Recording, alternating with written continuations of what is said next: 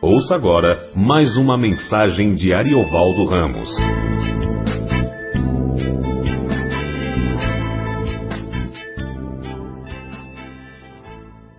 Irmã esta Maria, cujo irmão Lázaro estava enfermo, era a mesma que ungiu com bálsamo o Senhor e lhe enxugou os pés com seus cabelos. Mandaram, pois, as irmãs de Lázaro dizer a Jesus: Senhor, está enfermo aquele a quem amas.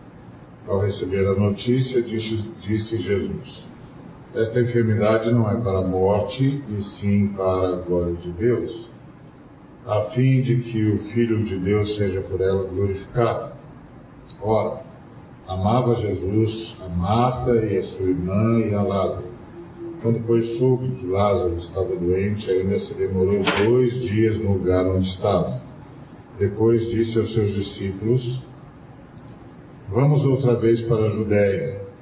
Disseram-lhe os seus discípulos: Mestre, ainda agora os judeus procuravam apedrejar-te, e voltas para lá?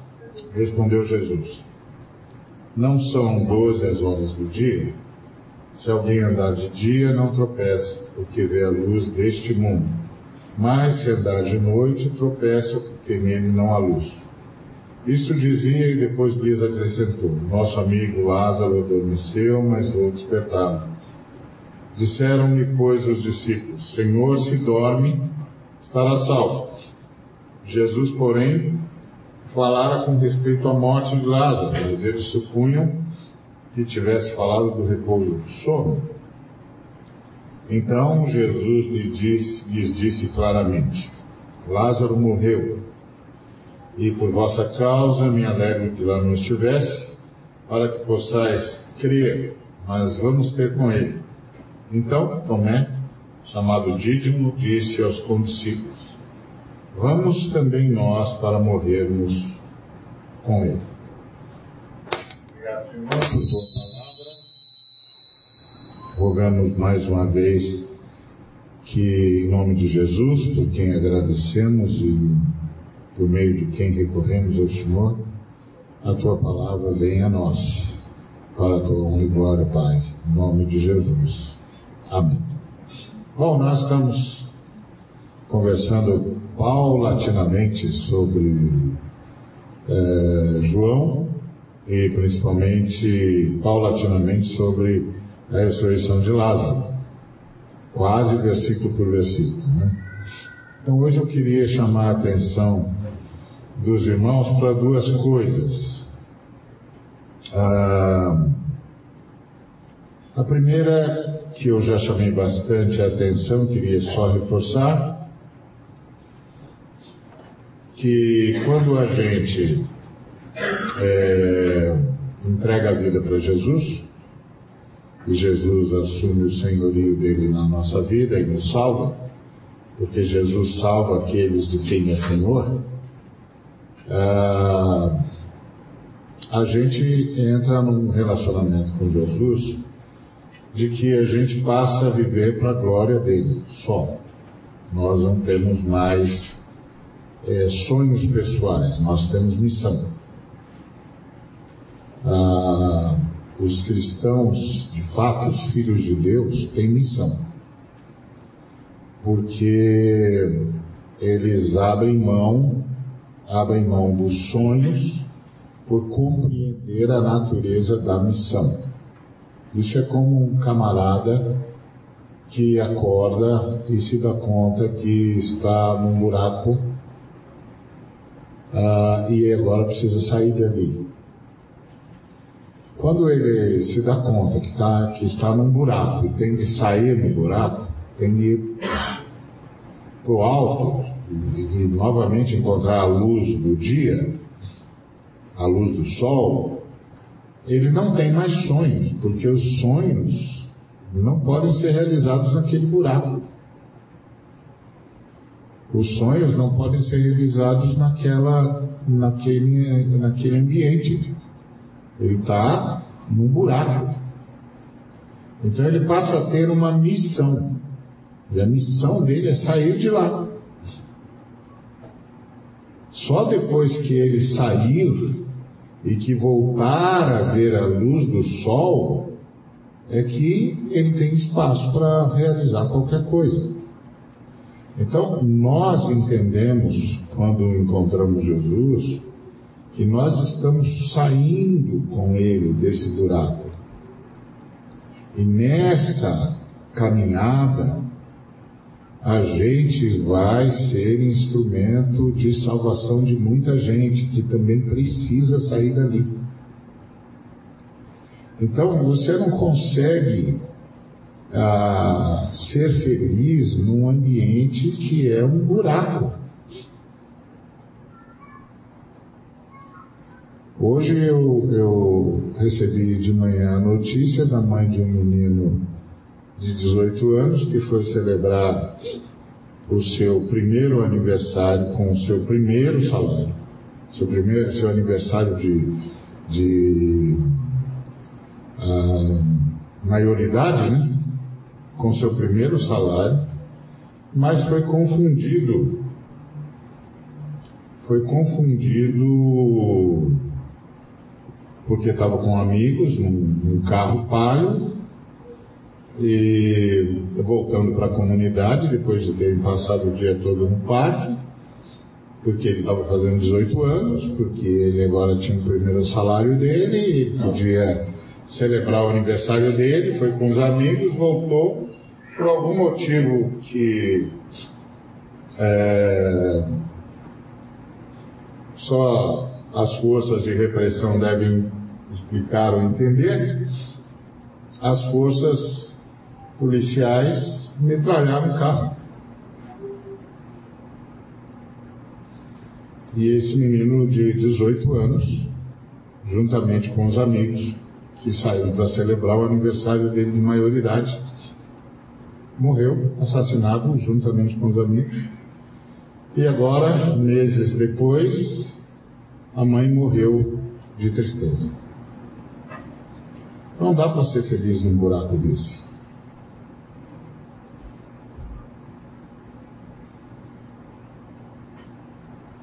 Não dá para olhar para um buraco desse e achar que é aqui que nós vamos realizar os nossos sonhos. Isso aqui é um buraco. Estamos saindo daqui. E temos de fazer o possível para levar o maior número de gente conosco. Então, nós cristãos não temos sonhos, nós temos missão. A nossa missão é salvar. A nossa missão é libertar. A nossa missão é levar conosco o maior número possível de pessoas, tirar o maior número possível de pessoas desse buraco. Eu sempre fico angustiado quando encontro cristãos dizendo que o Senhor vai realizar os sonhos deles. Eu digo, tem alguma coisa errada aqui. Que sonho esse sujeito tem nesse buraco? O que, que ele está tentando realizar aqui?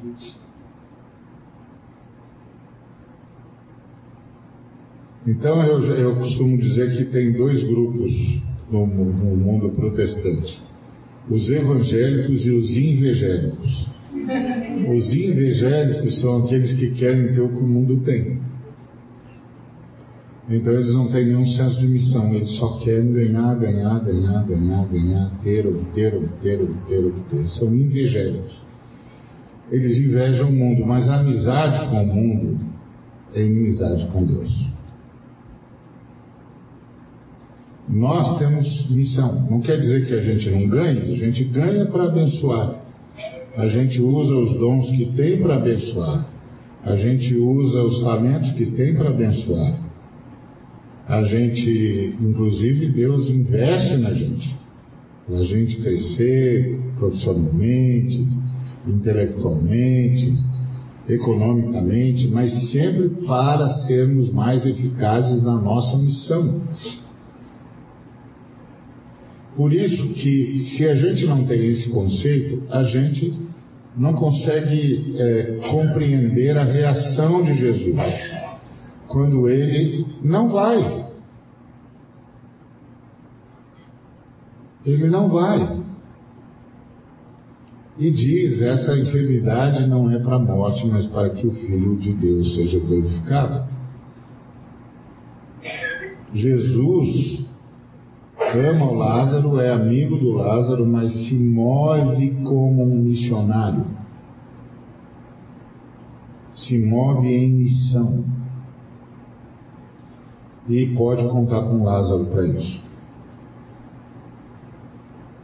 E essa é uma coisa que está sempre diante de nós.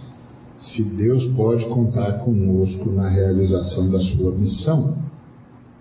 E a missão de Deus é tirar o maior número possível de pessoas desse buraco. Mas para Deus poder contar com a gente na, como cooperador na sua missão, a gente tem que perceber que isso é um buraco do qual estamos saindo e carregando conosco o maior número possível de pessoas. E esse é o ponto.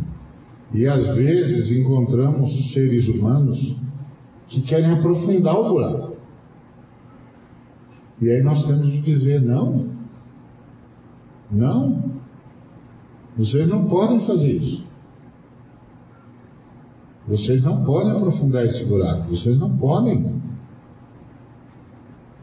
Nós estamos aqui para sair daqui, não para aprofundar esse lugar.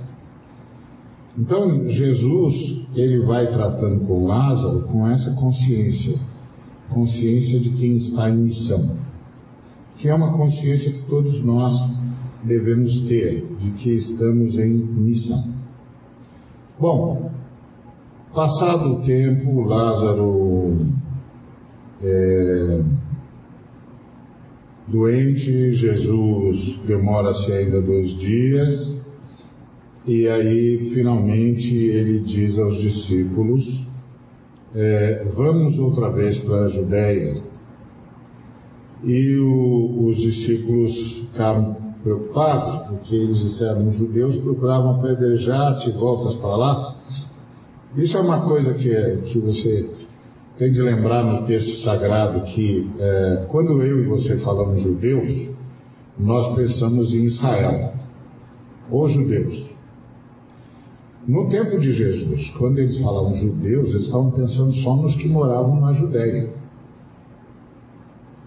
Por isso que você ouve termos como os galileus, os judeus, ah, porque eram os locais onde eles moravam. Os samaritanos, tudo era Israel. Mas os samaritanos moravam na região entre a Galiléia e a Judéia. Os galileus ao norte, os judeus ao sul. E, e aí, quando ele dizia os judeus procuravam apedrejar, ele não está pensando no povo de Israel. Tá pensando nos que moram na Judéia, que moravam na região onde ficava uh, Jerusalém. Na região da Judéia, onde fica a capital. E eram os que lideravam o, a nação de Israel, ou parte da nação de Israel uh, lideravam filosófica e religiosamente, porque a nação estava dividida em tetraquias. Pôncio Pilatos governava a Judéia, Herodes governava a Galiléia, a Cesare, eh, Filipe governava Cesareia, eh, Traconites, Lisânias governava a Itureia. Então, várias províncias que respondiam a Roma. Então aqui Jesus está na Galileia e está dizendo: vamos para Judéia, vamos para é, Betânia, que é o começo da região da Judéia. Descendo da Galileia, Betânia é a primeira parada já em território judeu. Por isso os discípulos disseram, os judeus estavam querendo matar o Senhor, e o Senhor vai, nós vamos voltar lá? Vamos voltar lá para morrer?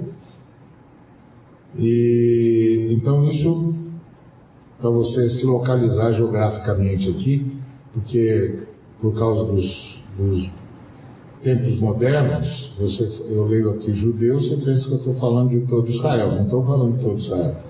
Estou falando da região da tetrarquia governada por Pôncio Pilatos, onde está Jerusalém, que começa em Betânia. Betânia é a primeira parada para, é, para entrar em território dos judeus, território daqueles que eram da tribo de Judá, da região da Judéia. Então, como aquela região foi habitada pela tribo de Judá, eles deram nome à região, a região da Judéia, e é onde é, Jesus está voltando. E Jesus, como vocês sabem, cresceu na Galiléia, mas era de Belém, a caminho da Judéia, que era a terra de Davi. Ah, e vocês têm de se lembrar que Jerusalém é a cidade de Davi, mas não é a terra de Davi. A terra de Davi é mais a oeste, é Belém. E que Jerusalém era território dos jebuseus e foi o último pedaço de terra que o povo de Israel conquistou através de Davi. Davi invadiu a terra dos jebuseus, derrotou os jebuseus e tomou a cidade de Jerusalém e a transformou em capital.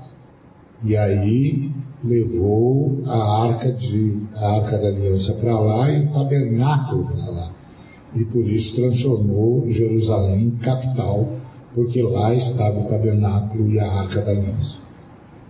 Ok? Então é disso que Jesus está dizendo. Vamos lá, vamos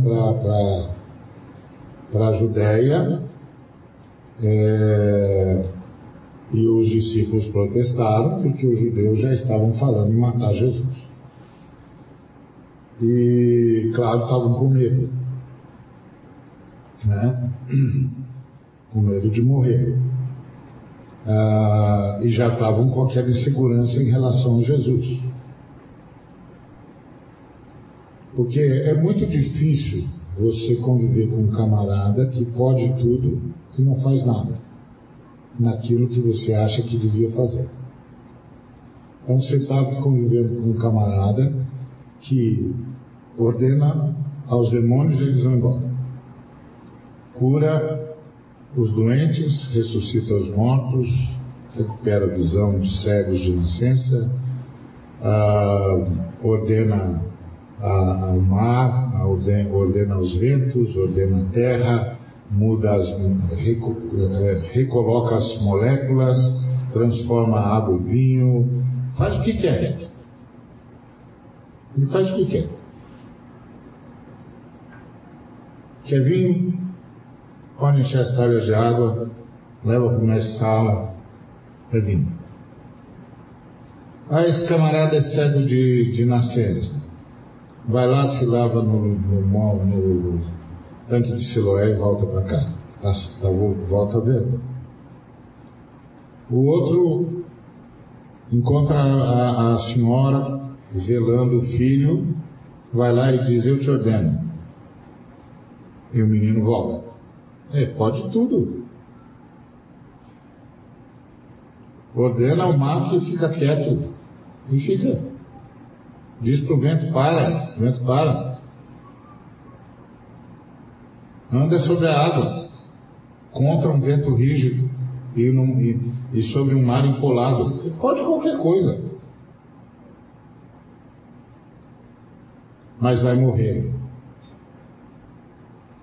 mas não derruba os romanos, mas não destrói o poder dos fariseus, não quebra a, a, a força dos traidores.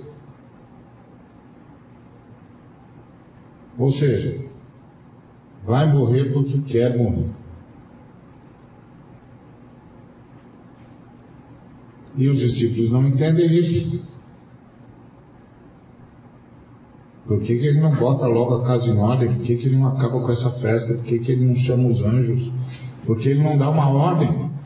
Eles o viram passar por entre as pessoas que estavam com pedras na mão. E as pessoas não conseguiram nem se mexer.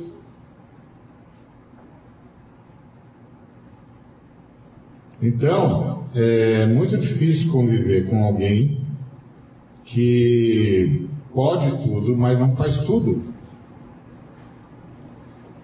Pelo menos não faz tudo que eu gostaria que ele fizesse.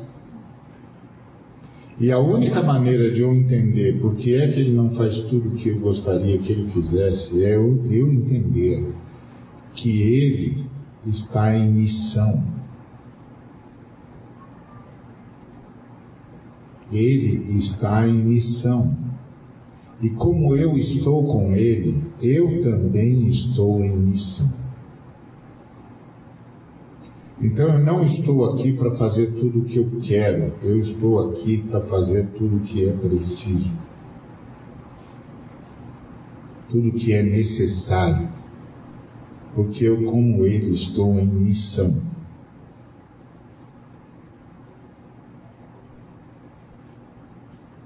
Um dia, o dia que eu entender isso, eu vou ter uma outra reação em relação à vida. Porque eu vou entender que eu estou em missão, estou com ele, ele está em missão e eu estou em missão. Por isso que a frase para que que a Sônia falou é essencial. Eu estou em missão. Então para que, Senhor? O que o Senhor está tentando me dizer? Para onde devemos ir? Por quê? Porque eu estou em missão. Porque eu estou com Ele. Então, os discípulos não conseguiram entender isso. E aí entravam em crise, é óbvio. Foi como eu e você também entramos. Meu Deus, por que razão Deus não resolve isso? Porque Ele está em missão.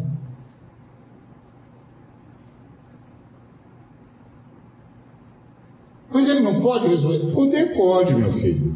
Mas ele está em missão. Ele está aqui para fazer o que é preciso. A diferença entre Deus e nós é que Deus tem todo o poder, mas só faz o que deve.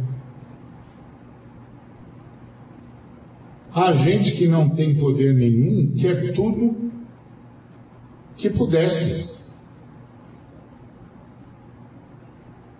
Mas a gente não pode. A gente não devia pensar assim, a gente devia pensar com a, com a categoria do dever. O que, que é preciso para sair desse buraco e para tirar desse buraco o maior número possível de pessoas? Como é que eu uso tudo que Deus está me dando como investimento na minha vida para ajudar pessoas a saírem desse buraco?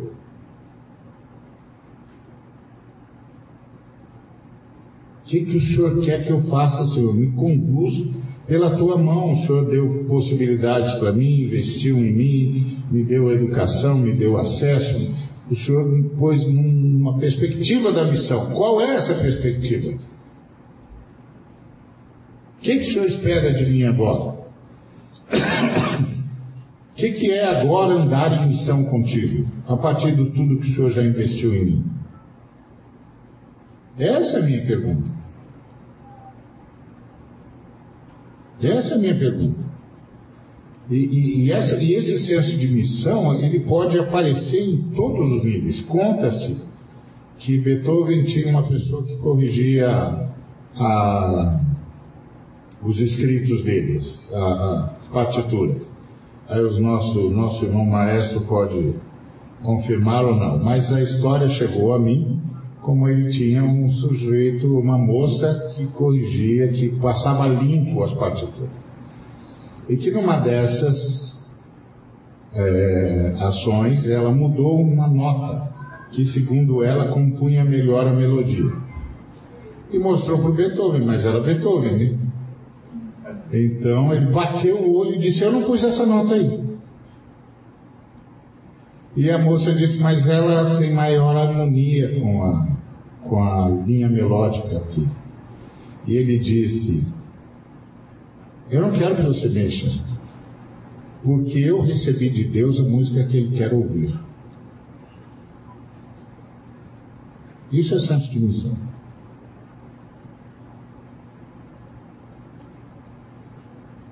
Imagina um compositor do tamanho de Beethoven que diz: Senhor, o que, que o senhor quer ouvir? Dá para mim a música que o senhor quer ouvir. Isso é missão. Estou em missão. Não estou compondo para que todo mundo me chame de gênio. Eu estou compondo porque eu recebi o privilégio de tocar para Deus a música que Ele quer ouvir. Então eu tenho uma plateia só. Deus, Pai, Filho e Espírito Santo. Só essa. Então isso é missão, isso é a missão de cultuar a Deus. E Jesus se move por essa consciência. E se move por essa consciência agora. Não apenas no passado, agora. Porque Jesus continua em missão até que o último inimigo, que é a morte, seja vencido. A gente tem que ter essa, essa postura. Ah, ah, senão a gente não oraria. O Jorge falou uma coisa muito preciosa, se você prestou atenção no que ele disse. Ele falou: Isso que nós estamos fazendo passou primeiro pelo coração de Deus. As orações não vêm de nós. Elas passam primeiro pelo coração de Deus. E o que, que isso significa? Significa que por algum motivo que nenhum de nós consegue explicar a não ser o senso de missão de Deus, a partir do seu esvaziamento, Deus precisa que nós oremos as orações que Ele quer que sejam oradas. Isso é missão.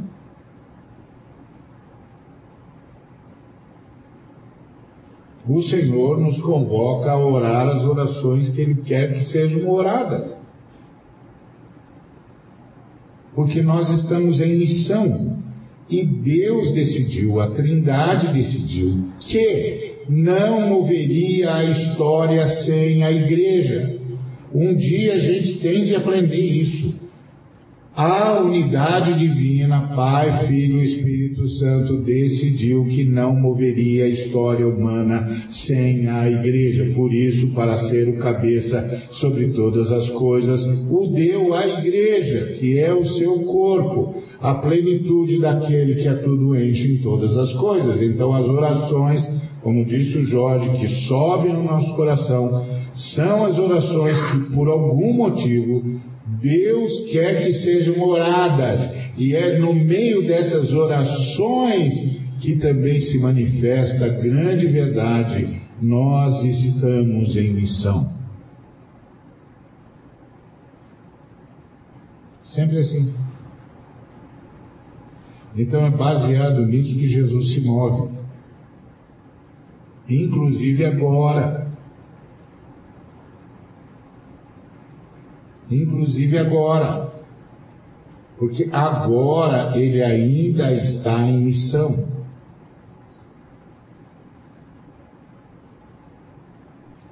E a gente precisa se dar conta disso. E aí Jesus disse: Bom, vamos para lá. Aí os meninos disseram: é, Não vai dar. Os judeus querem matar o senhor. E, e aí ele disse: Olha, se você anda de dia, você não tropeça, porque você vê a luz deste mundo, mas se você andar de noite, aí você tropeça, porque na noite não há luz. Do que, que ele está falando? Os discípulos não entenderam. Ele está falando, se você anda de acordo com a orientação de Deus, você vai fazer o que Deus quer que seja feito. E se você vai fazer o que Deus quer que seja feito, nenhum poder das trevas pode atacar você. Ele pode desejar, mas não vai, não vai obter o intento. Porque você está andando como Deus quer que você ande na missão que Ele conferiu a você. E você não vai, uh, e as coisas não vão se uh, complicar a ponto de você ser morto enquanto você não cumprir a missão que você recebeu dele para cumprir.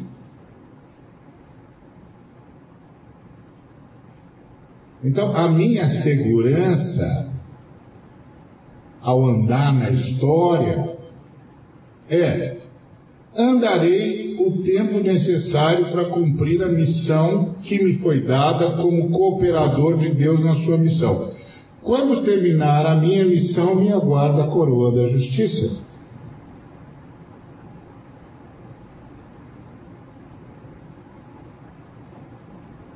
Ando de dia, não ando de noite.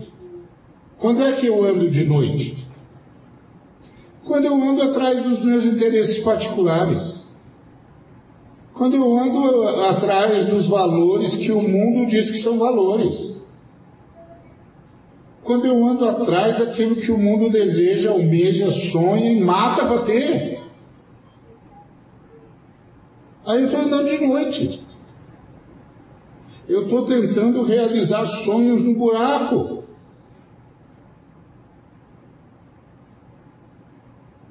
Não funciona.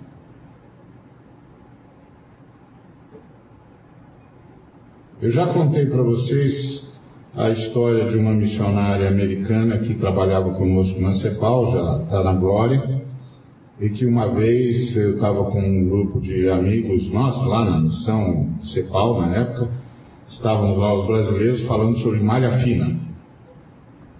E aí ela perguntou para a gente o que, que era malha fina e a gente explicou que é quando a gente cai ah, na desconfiança do fisco e o fisco então vai lá analisar a nossa declaração porque acha que a gente faltou com algum dado, sonegou, coisa que o vale. E aí ela disse que o pai dela já tinha caído na malha fina do fisco americano várias vezes. Aí a gente, bom, bons brasileiros, né, deu uma risada e disse: seu pai caiu na malha fina do fisco americano, né? Ah, ela disse: ah, várias vezes. Bom, aí a gente perguntou por quê. E ela disse que o fisco americano não acreditava que meu pai doasse tanto quanto doava para a obra missionária e para as obras sociais. E aí a gente disse: o seu pai doava tanto assim? Ela disse: muito. Meu pai doava muito. É, mas muito quanto? Ela disse: milhões de dólares. E a gente o seu pai tinha condições de doar milhões de dólares? Ela disse: ah, tinha. Meu pai era dono de multinacional. Ele tinha empresas em várias partes do mundo, a gente era muito rico. Ah, é? E ele doava milhões de dólares? Doava milhões de dólares. Mas doava como? Ela disse, ó, para você ter uma ideia, eu nunca tive, nós nunca tivemos um carro zero. Vocês, vocês eram donos de multinacional e nunca tiveram um carro zero? Não. Por quê? Porque meu pai dizia que a gente não estava aqui para isso que Deus deu tudo que deu para ele administrar, para fazer as obras sociais e as obras missionárias. Nós nunca moramos em mansão, nós morávamos bem. Mas nós nunca moramos em mansão. Meu pai nunca permitiu, porque ele disse que a gente não estava aqui para isso. E que a gente morava muito bem. Que os nossos carros eram muito bons prestavam um melhor serviço que a gente precisava, porque a gente não precisava de nada disso que os camaradas da classe dele tinham. E ele sempre dizia: Nós estamos aqui porque nós estamos em missão. E eu administro toda essa fortuna porque tem missão para ser feita. Aí eu disse: E agora que ele faleceu, vocês, como é que vocês ficaram com essa fortuna? E ela disse: Nós não ficamos com a fortuna ah, nosso pai criou uma fundação que continua investindo em missão em obras sociais. Bom, e quantas irmãs vocês são? É, é, ela disse, quatro irmãs. E vocês não ficaram chateadas? Ela disse, não, nós quatro somos missionários.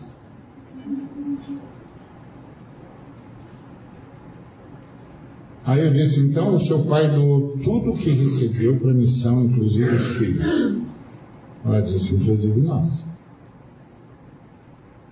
E quando vocês voltarem? Ela disse, nós nunca mais vamos voltar.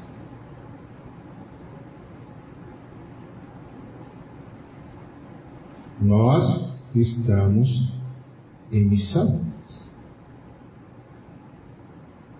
Irmãos e irmãs, nós estamos em missão. Não acreditem nessa conversa tosca de que Deus está aqui para realizar os seus sonhos, Ele está aqui para contar com você na sua missão. Isso não quer dizer que você não vai ter coisas boas, vai ter. Vai ter o que precisar ter para fazer missão.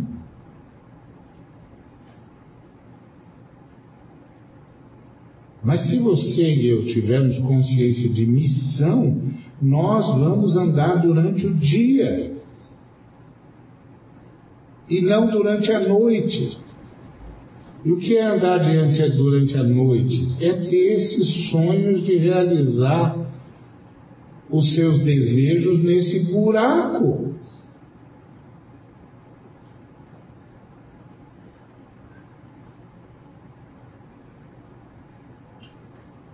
E não, não, não precisa se preocupar pensando que isso significa que Deus vai querer que a gente viva em estado de miséria. Não, nós vamos comer bem, nós vamos ter bom gosto, nós vamos ter acesso, só que nós não vamos adorar isso, não vamos exagerar nisso. Porque a gente está em missão.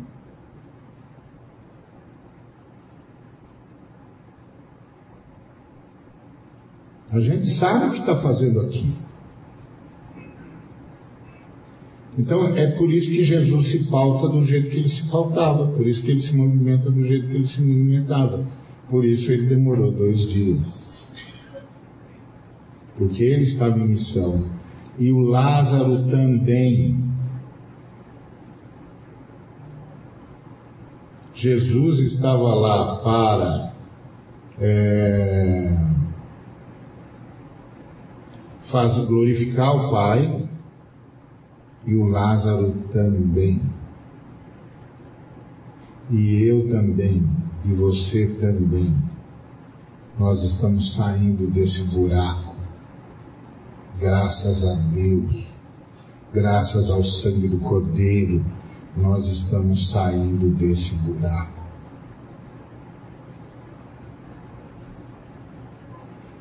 que tem muita gente para a gente levar junto para fora desse inferno.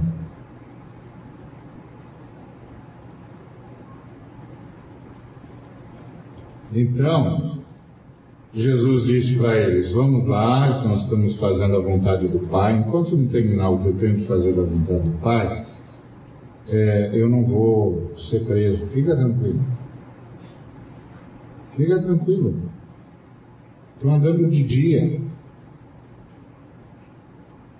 Estou andando segundo os movimentos do Pai, faço as obras do Pai, falo as palavras do Pai, faço o que vejo o Pai fazer.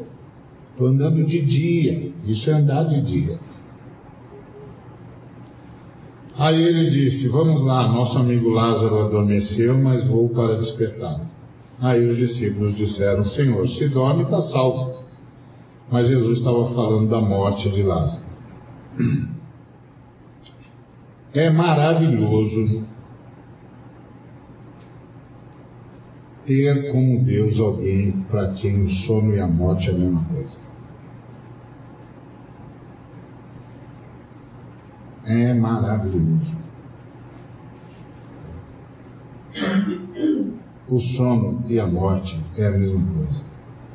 Eu vou despertar todos os meus.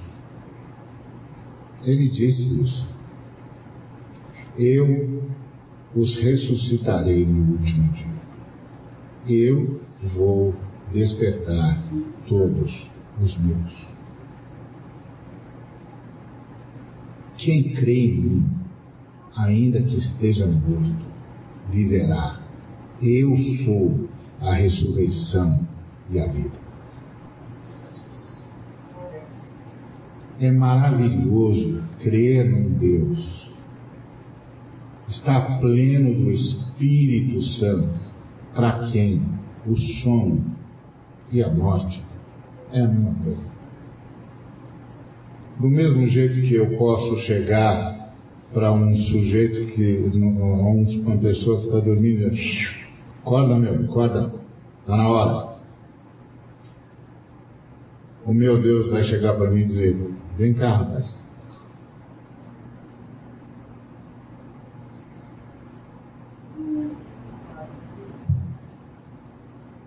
Onde está a morte o seu orgulhão? Tragada foi a morte pela vitória de Cristo.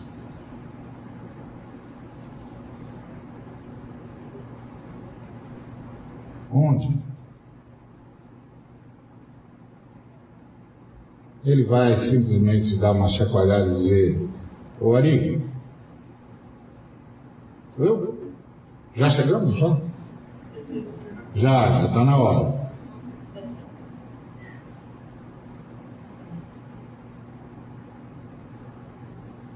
E assim, não, não, não, não, fica pensando que é aquela história dos adventistas que vai ficar dormindo. Não, não. Você dorme aqui e ele acorda você daqui a pouquinho. Né? Pronto, filho, já fica aqui, vamos bater um papo e daqui a pouco é a ressurreição do seu corpo.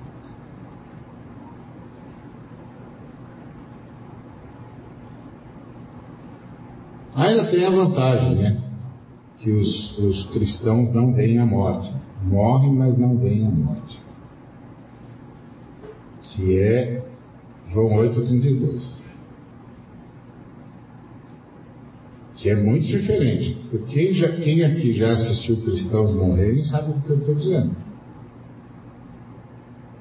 De repente eles dizem assim: Pastor, estou indo, os anjos estão chegando.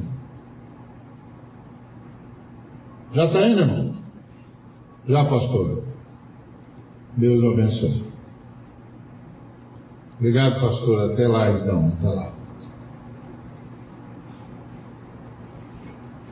Nós vencemos a morte em Cristo Jesus. Nós vencemos o diabo em Cristo Jesus. Nós vencemos o inferno em Cristo Jesus. Nós somos mais do que vencedores por aquele que nos amou. Por isso, nós podemos andar em missão. Porque nós não temos mais medo da morte. Nós nem vamos vê-la.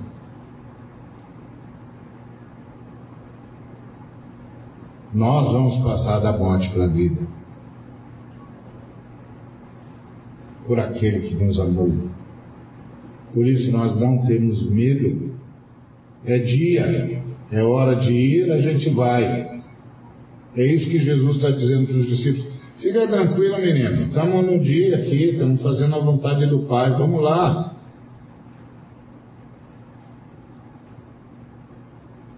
Os discípulos não conseguiam entender. Lázaro morreu. E por vossa causa me alegro de que lá não estivesse, para que possais crer.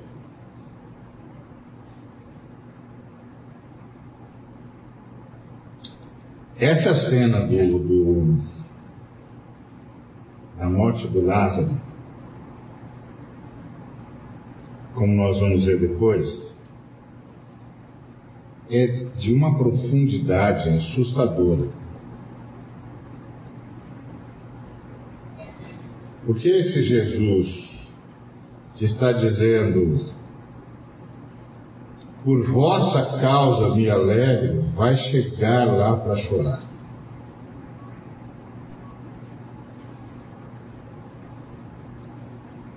Vai chegar em Betânia e vai chorar.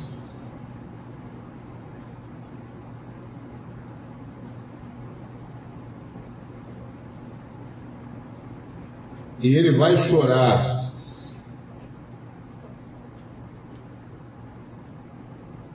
porque ele teve de se alegrar agora.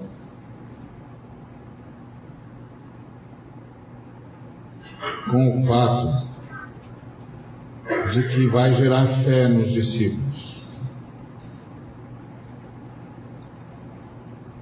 Ele disse: Por vossa causa me alegro de que não estivesse lá, para que possais crer. Mas ele vai chorar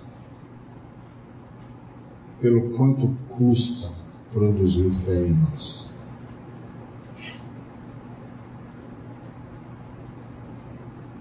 Quanto custa para ele fazer levar a gente a crer?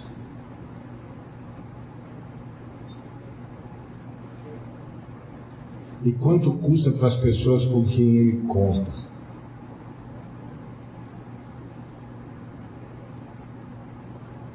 E quanto vai custar para nós, por causa das pessoas, em relação a quem ele conta conosco, para que possam vir a crer?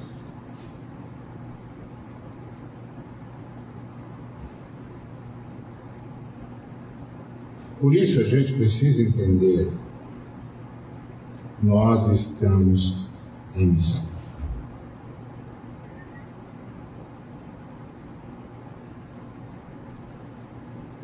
E, e isso é uma coisa impressionante. Esses dias estava é, falando com um amigo que o presbítero da igreja dele, já falei isso para vocês, cometeu suicídio e ele desesperado, sem entender, eu disse, meu amigo, fique tranquilo, porque quando os homens encontram seu maior colapso, eles são alcançados pela mais profunda misericórdia de Deus. Não pense que Deus é surpreendido pelo colapso humano. E não pense que nenhum colapso humano ah, não, nunca acredite que um colapso humano possa ser mais forte, mais profundo e mais extenso do que a misericórdia de Deus. Quando os seres humanos encontram seu maior colapso, o que eles acham do outro lado é a mais profunda, densa e extensa misericórdia de Deus. Porque Deus, meu irmão, está em missão. E a missão de Deus é salvação.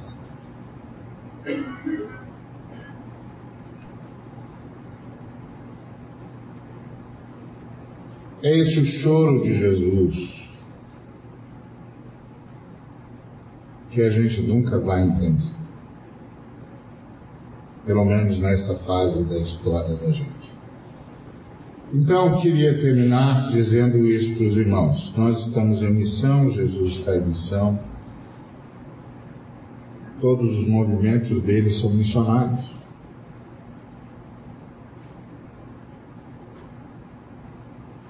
E a pergunta é essa mesma: para que, Senhor?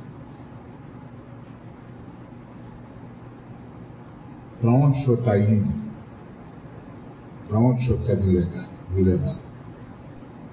Me leva pela tua poderosa mão. Me leva por onde a tua mão me levar. Porque nós estamos em missão.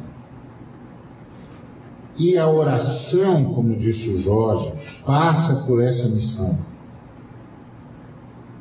Porque essas orações, como ele disse, nascem no coração de Deus, mas precisam da nossa voz. É o mistério da união de Cristo e a igreja. De que Paulo vai falar aos Efésios.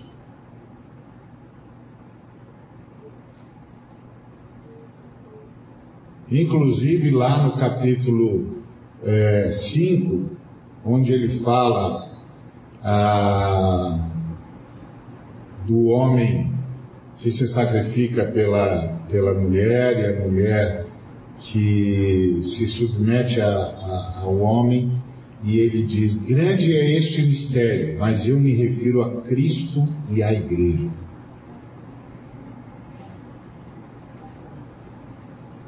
E é muito curioso como a gente pega esse texto, inclusive para oprimir as irmãs. Aí é bom que oprime as irmãs. Como as mulheres têm uma história de milênios de opressão, elas. É mais uma. É mais uma opressão na conta. São milênios de opressão, é mais uma.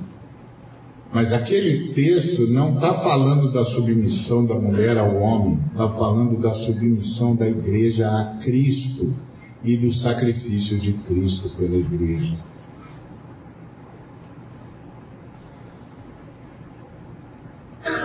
Grande é este mistério, mas eu me refiro a Cristo e à igreja.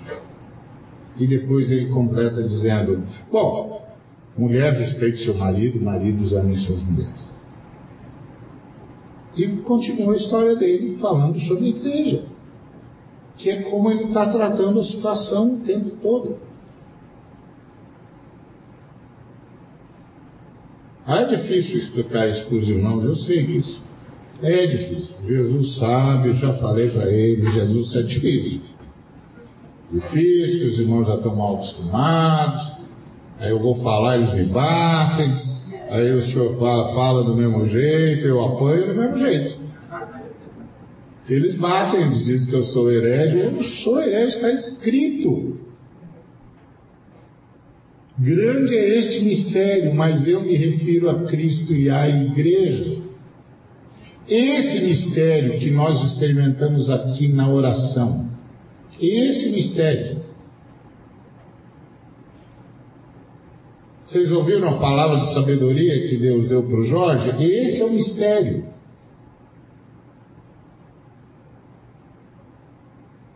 Por algum motivo, Deus quer ouvir a sua voz.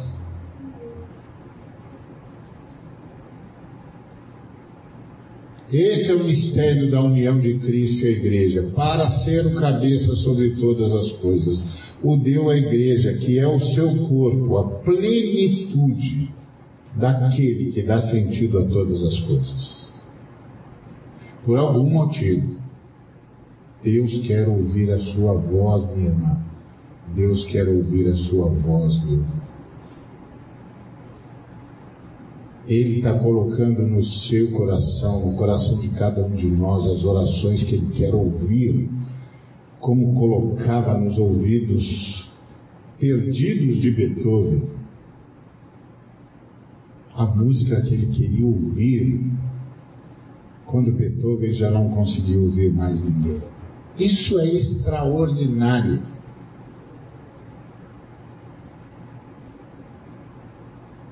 Isso chama-se redenção. Está na história. Então agora nós vamos para tomar a ceia com, esse, com essa perspectiva. Aquela é a ceia da missão. Em nome de Jesus, nós separamos o pão do uso comum para que ele represente o corpo de Cristo.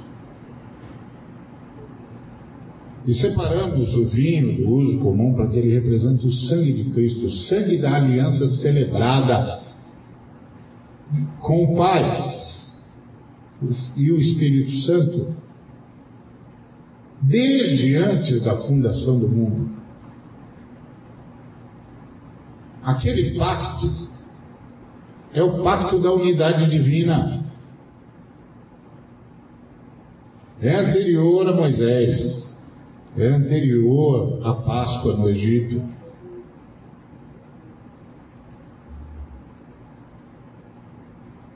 Quando você tomar do cálice, você está tomando da aliança que foi celebrada antes da fundação do mundo. Eu dou o meu sangue, Pai, e o Senhor terá os seus filhos. E o Espírito Santo diz: Eu habitarei neles. Esse é o pacto da salvação. Eu dou o meu sangue, e o Senhor terá os seus filhos. E o Espírito diz: E eu, por causa do seu sangue, habitarei neles. E o Pai será louvado. Ah, quando nós entendermos isso.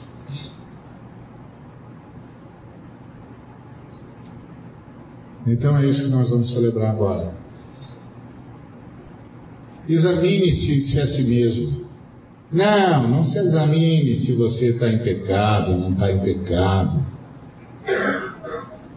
Examine-se se você tem consciência de que é parte de um corpo.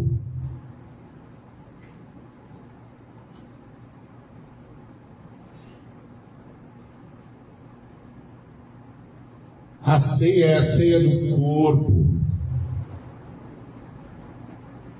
Não é a ceia do pecado. O pecado o Espírito Santo já resolveu com, você na sua casa. E o Senhor Jesus já resolveu na cruz. A ceia do corpo.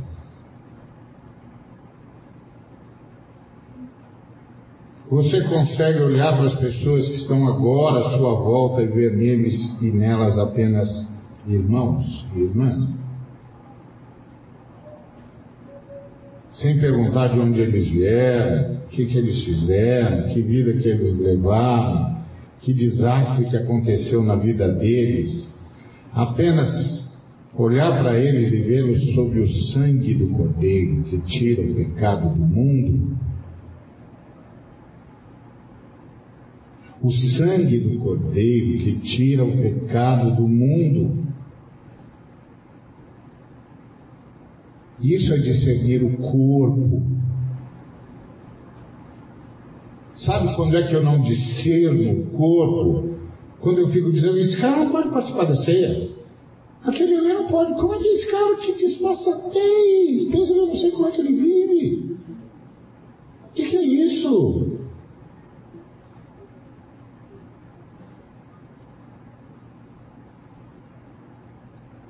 Não!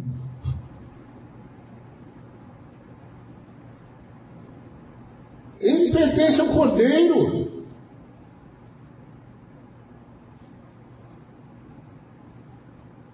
O Cordeiro resolve.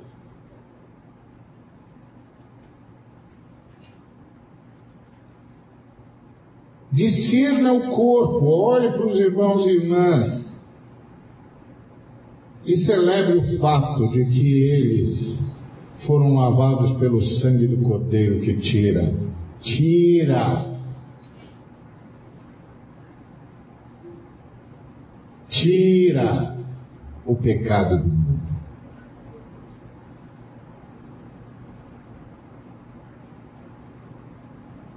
Não é que perdoa. Eis o Cordeiro de Deus que perdoa o pecado, é isso que está escrito? Não. Eis o Cordeiro de Deus que tira o pecado dos homens. Tira, tira a morte, tira a desgraça, tira a punição, tira o pecado do mundo.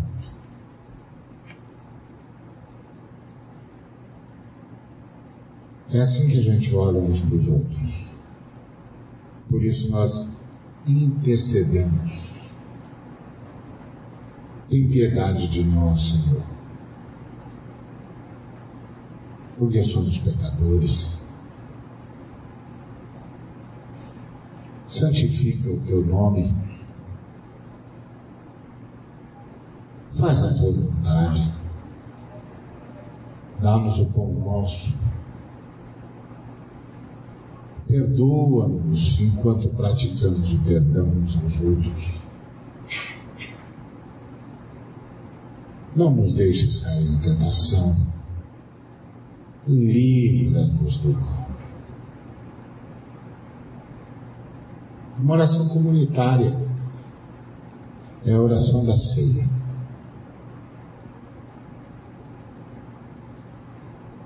Por isso nós não nos julgamos, nós nos perdoamos.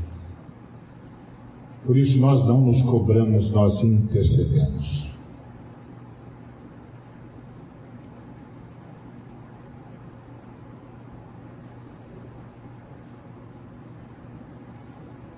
Quando o Senhor nos dá uma palavra de admoestação, a gente dá uma palavra de admoestação, mas não é minha, é do Senhor.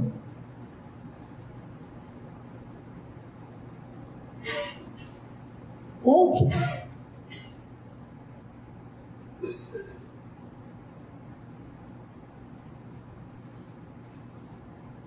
Então é na ceia que nós vamos participar agora. Que Deus nos abençoe. Que a graça de nosso Senhor Jesus Cristo, o amor do Pai, do Filho, do Espírito Santo, o amor de Deus, a unidade de Deus e a consolação do Espírito Santo seja com cada um dos irmãos e com todo o povo de Deus, hoje e para todo sempre. Amém. A ceia de todos aqueles que confessam Jesus Cristo como Senhor. Sejam bem-vindos. Está lá esperando por vocês.